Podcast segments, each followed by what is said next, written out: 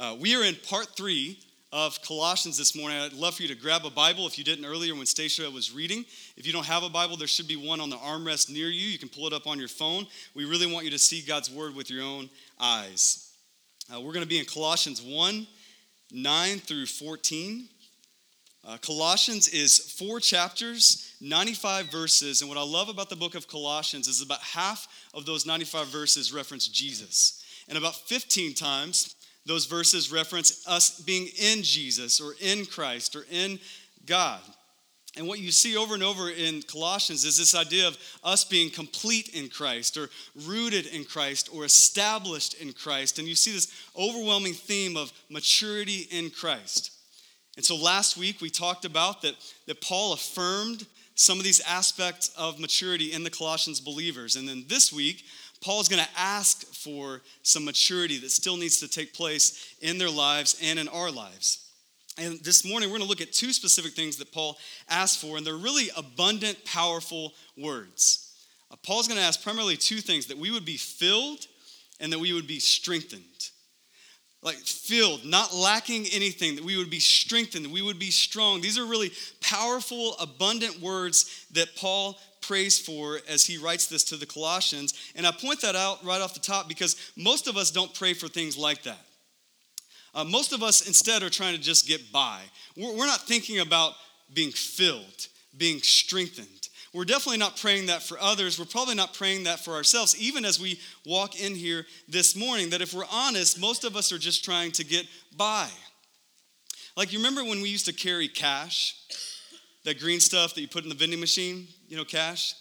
Uh, I remember when I was in high school, before I had a credit card or a debit card, I had a quarter of a tank of gas, I had $7 cash, and I drove an hour away from home, living on the edge, right?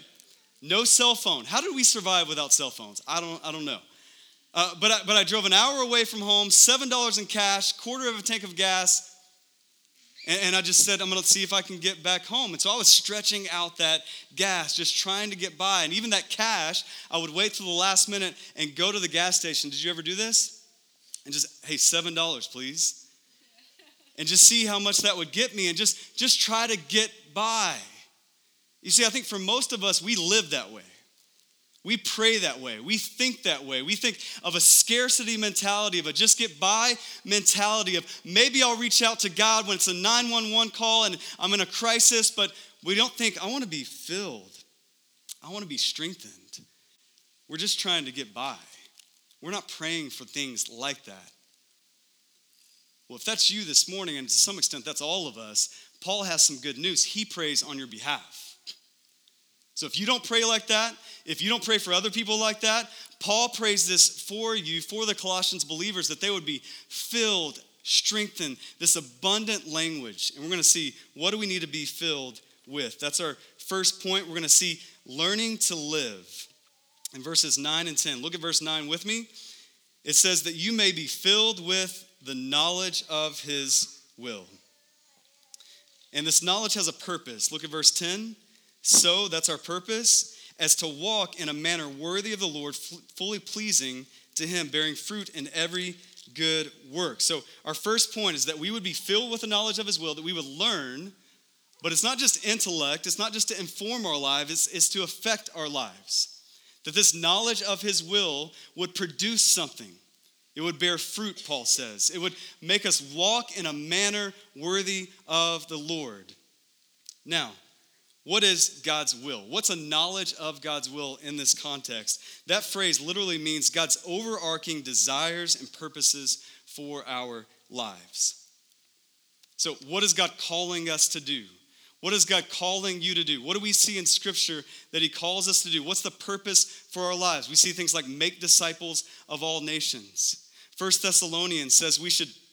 Um, First Thessalonians says that we should know that God's will is that we would be sanctified, that's to become more like God, to be holy, set apart. That this is God's purpose for your life. Deuteronomy 29 says that God's will is that we may, we may do all the words of the law, that we might obey God and be faithful to Him.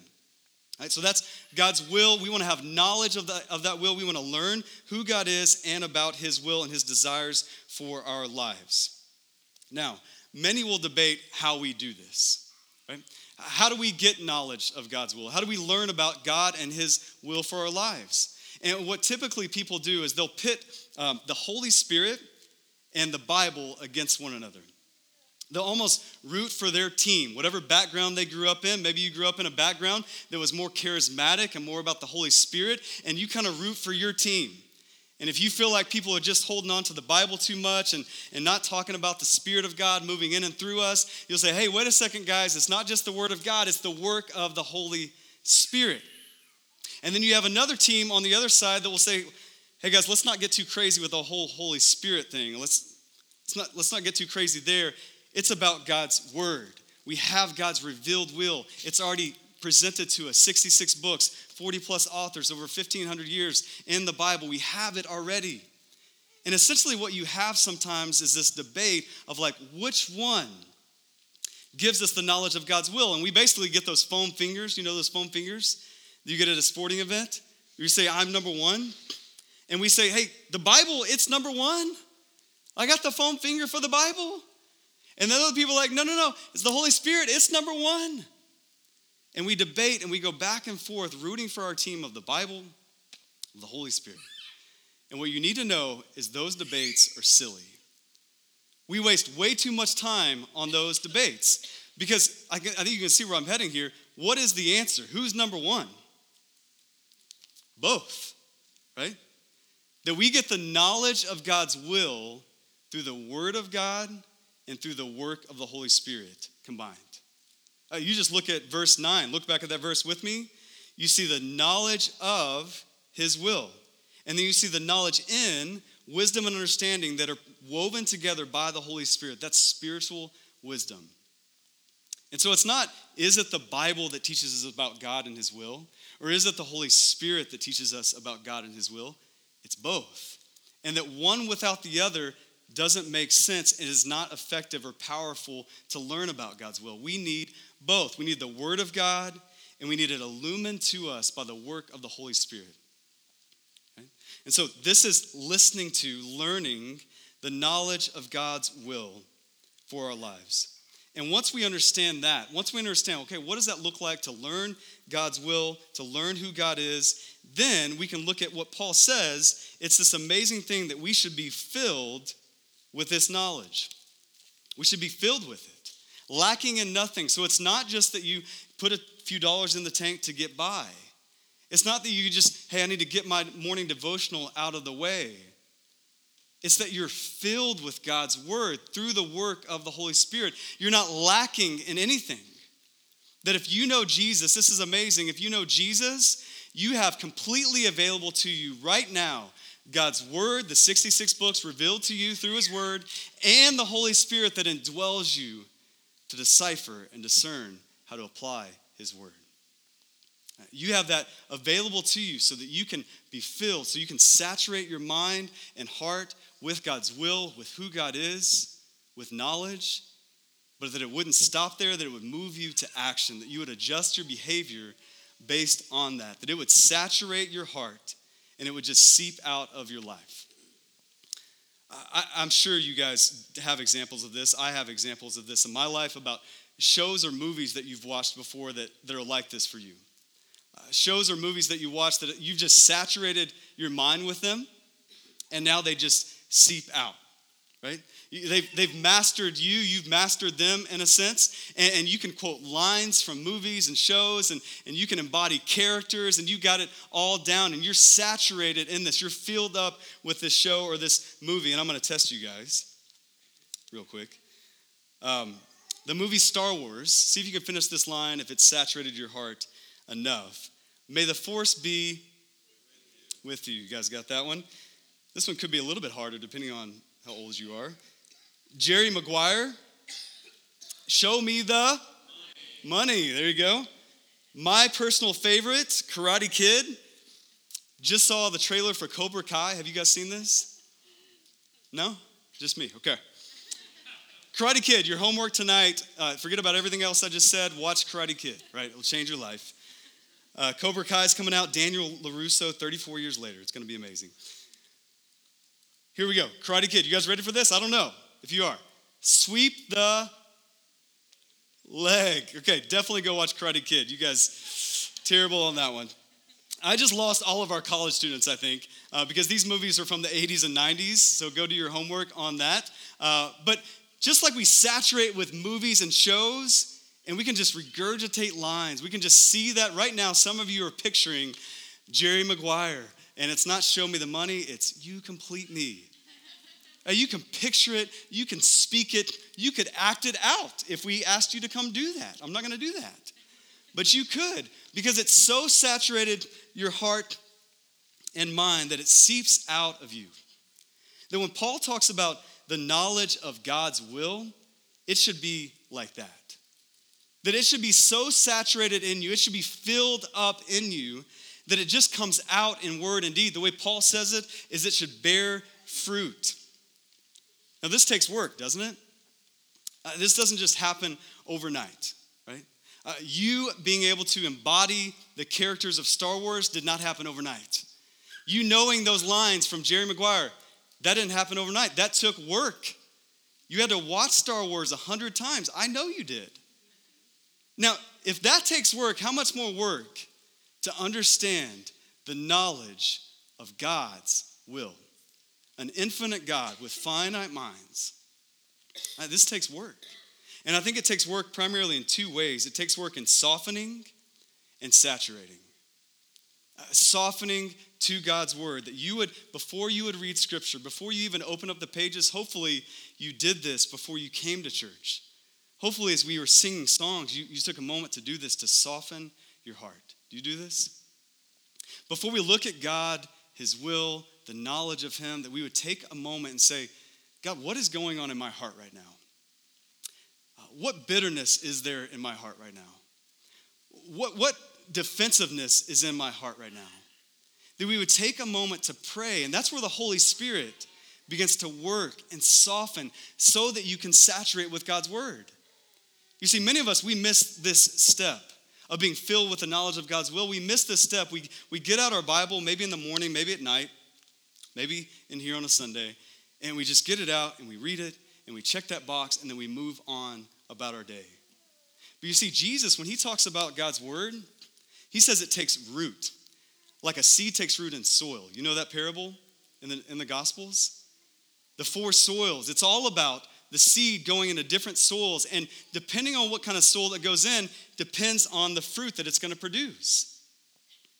You see, many of us, when we read the Bible, maybe you got a verse, maybe you look at a page, maybe it's a devotional, you're just throwing seed on a driveway.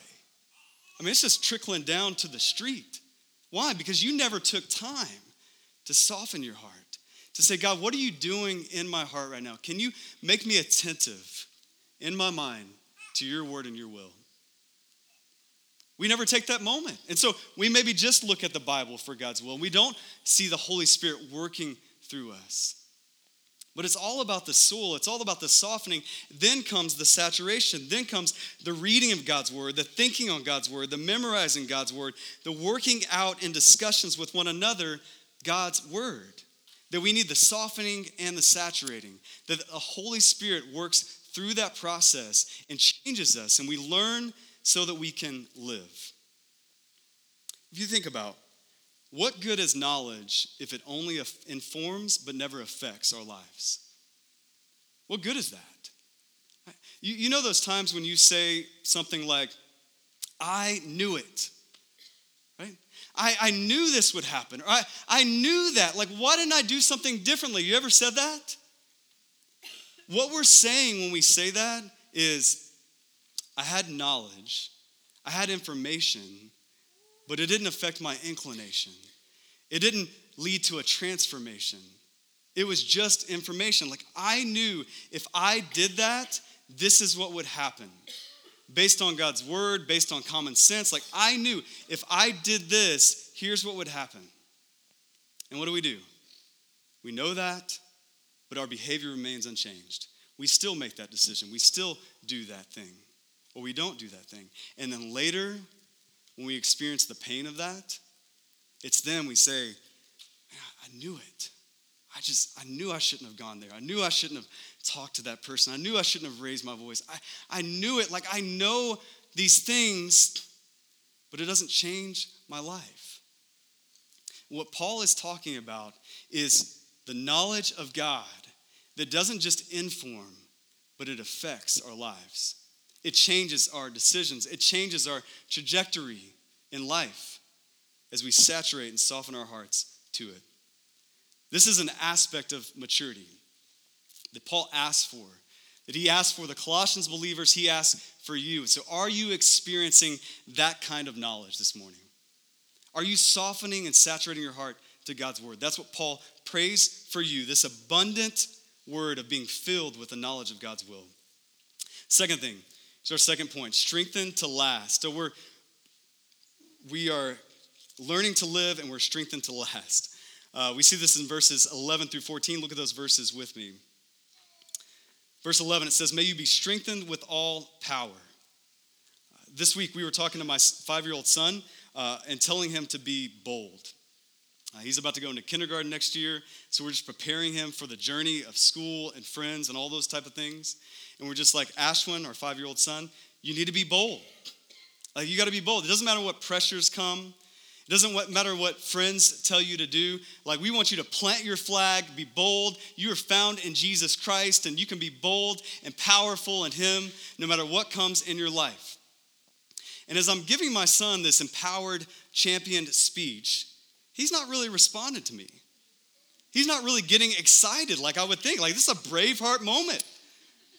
Like, get excited. You're going to be bold and he's kind of confused and he's rubbing his head the whole time.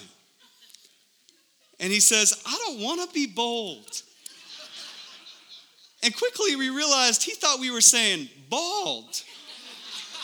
And I got to imagine my little five year old buddy's head. He's wondering, like, why are my parents so excited about me losing my hair? Like, I don't want that. And we said, no, no, we, we want you to keep your hair. Please, as long as you can, keep your hair. It'll go well for you with everything in life. Um, we want you to be bold. And, and listen, what we had to do, and parents, you know this, you have to define things for your kids. He didn't know what the word bold meant, he had never heard it before. he heard bald, but not bold. And so we had to define here's what boldness looks like. Here's what power looks like. Here's what strength looks like.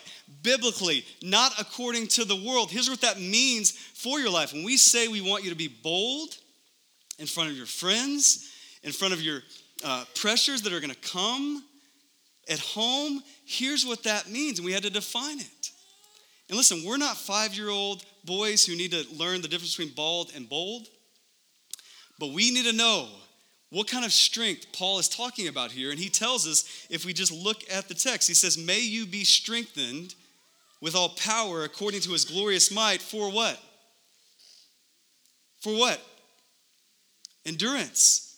For all endurance and patience. So, this is a specific type of strength that Paul prays for to be strengthened with all power for endurance. That's a key distinction. That Paul is praying for a strength that would last not a strength for a moment, because there is that kind of strength, right? Uh, and so it's a different kind of strength if someone just wants to power clean 300 pounds and then drop it down. I don't know why they do that. Do you guys know? CrossFit? Is that just a CrossFit thing? Just they, they throw it up, they power clean it, and then they just drop it. That, that takes a certain kind of strength, doesn't it? Now, there's a different kind of strength that it takes to run a marathon. Right? There's some people, I go to the gym, I don't do CrossFit, uh, but I go to the gym and I see some people with really jacked shoulders and really tiny calves. And, and they don't know where the leg side of the room is, but man, they can pound out some bench press. You know those people? Some of you are those people. It's okay, not to shame you. God loves you. But that's a different kind of strength than if you told one of those muscled up guys to go run a marathon. Like they could throw up a weight really heavy one time, but they couldn't run a marathon to save their life. Now, on the flip side, you could take somebody like my wife, who's really small, petite, dainty, who couldn't throw up 300 pounds and drop it in one movement, but she can run a half marathon. You know how? She like does little training things like breathe in and out of a straw. It's crazy. To expand her lungs, to grow in strength. That, that she takes time to, to run long distances day by day, the same movements over and over. I can't stand that. She loves it. God bless her. But it's a different kind of strength. Over and over, the same thing, increasing her distance, increasing her breathing, becoming stronger day by day against opposition, against the difficulty of that. Different kinds of strength. Paul's praying for that kind of strength.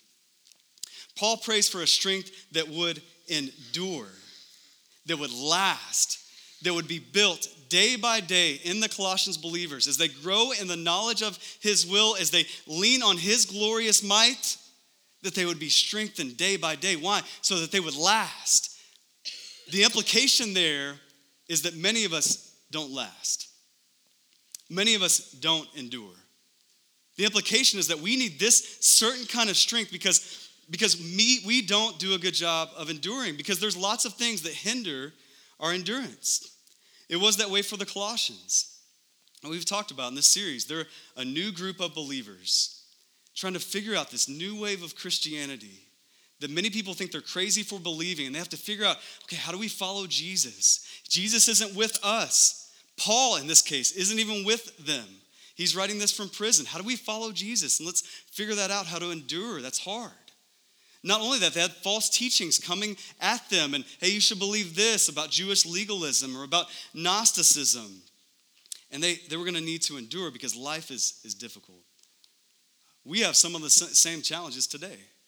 We have opposition. And, and Paul's writing this, he's praying for a strength that would last because he knew you and I would need it. There would be opposition in our lives.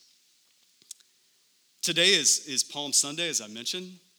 If you're new to church, you don't really know what that's about. It's the day, the week before Jesus died on the cross.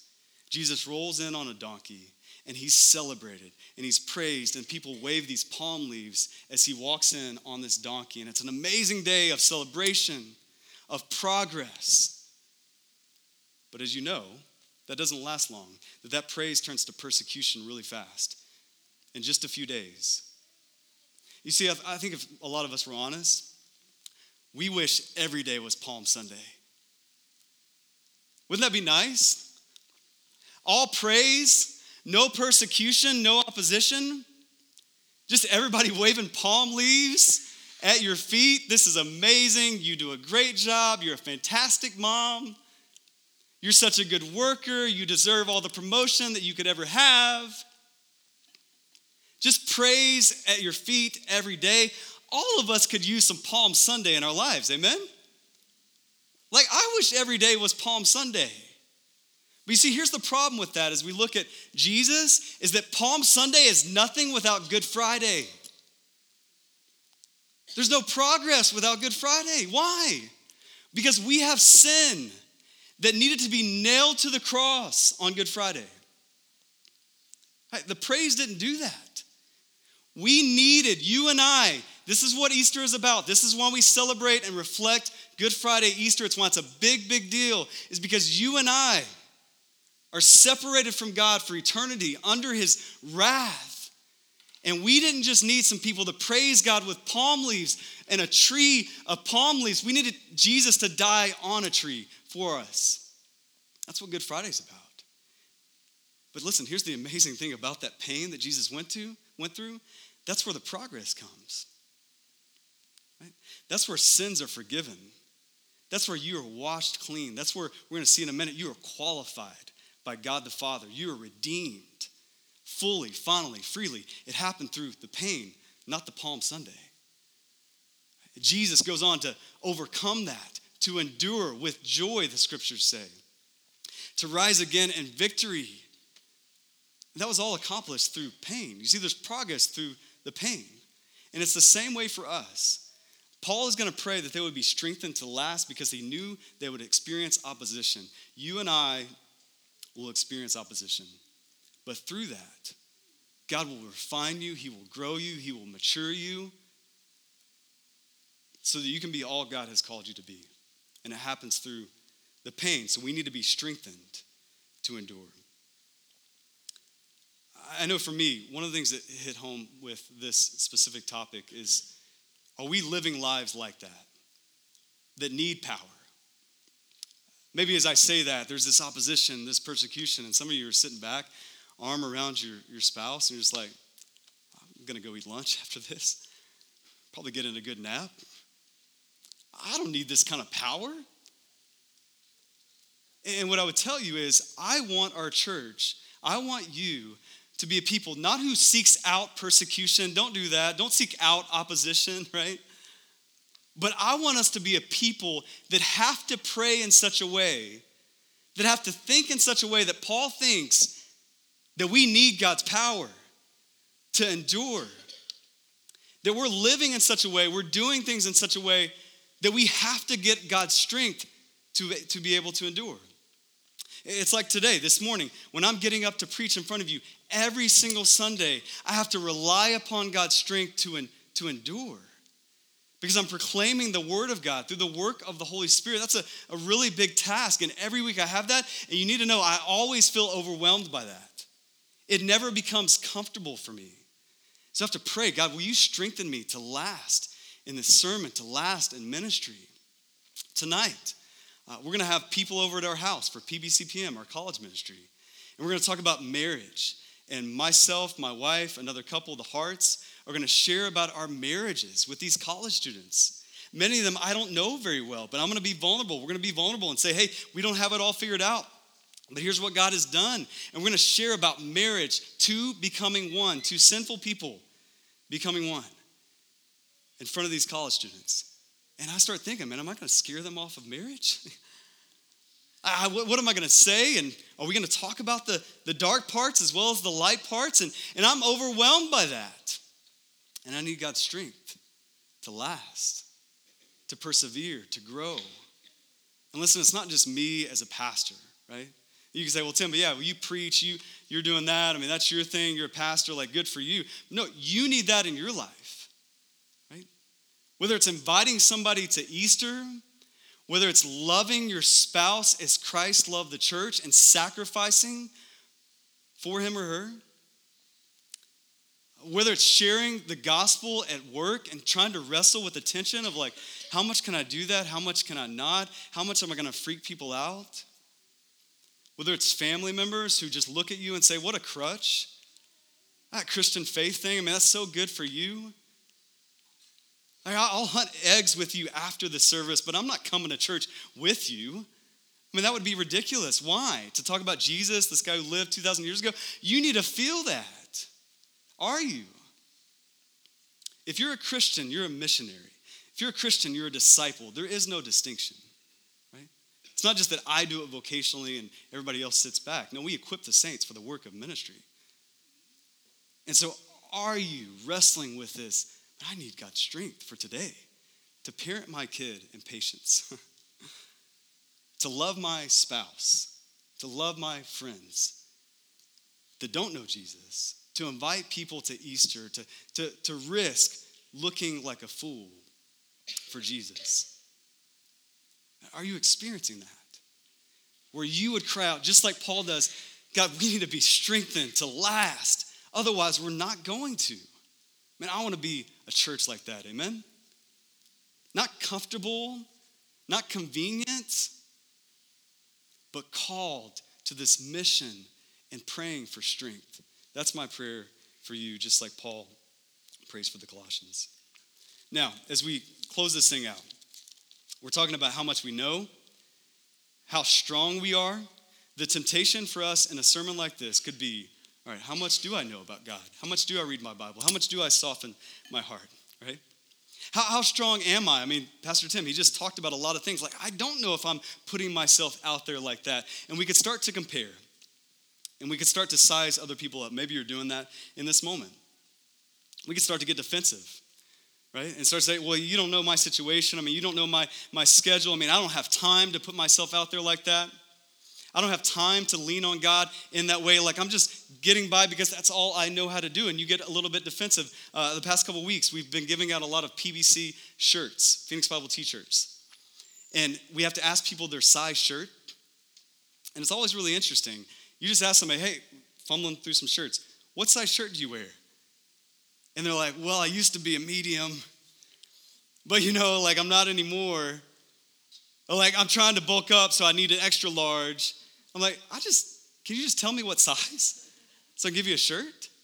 I don't need to know all that. We get defensive about our shirt size. Uh, we, we get defensive about these calls to be filled with the knowledge of God's will, to be strengthened, to last.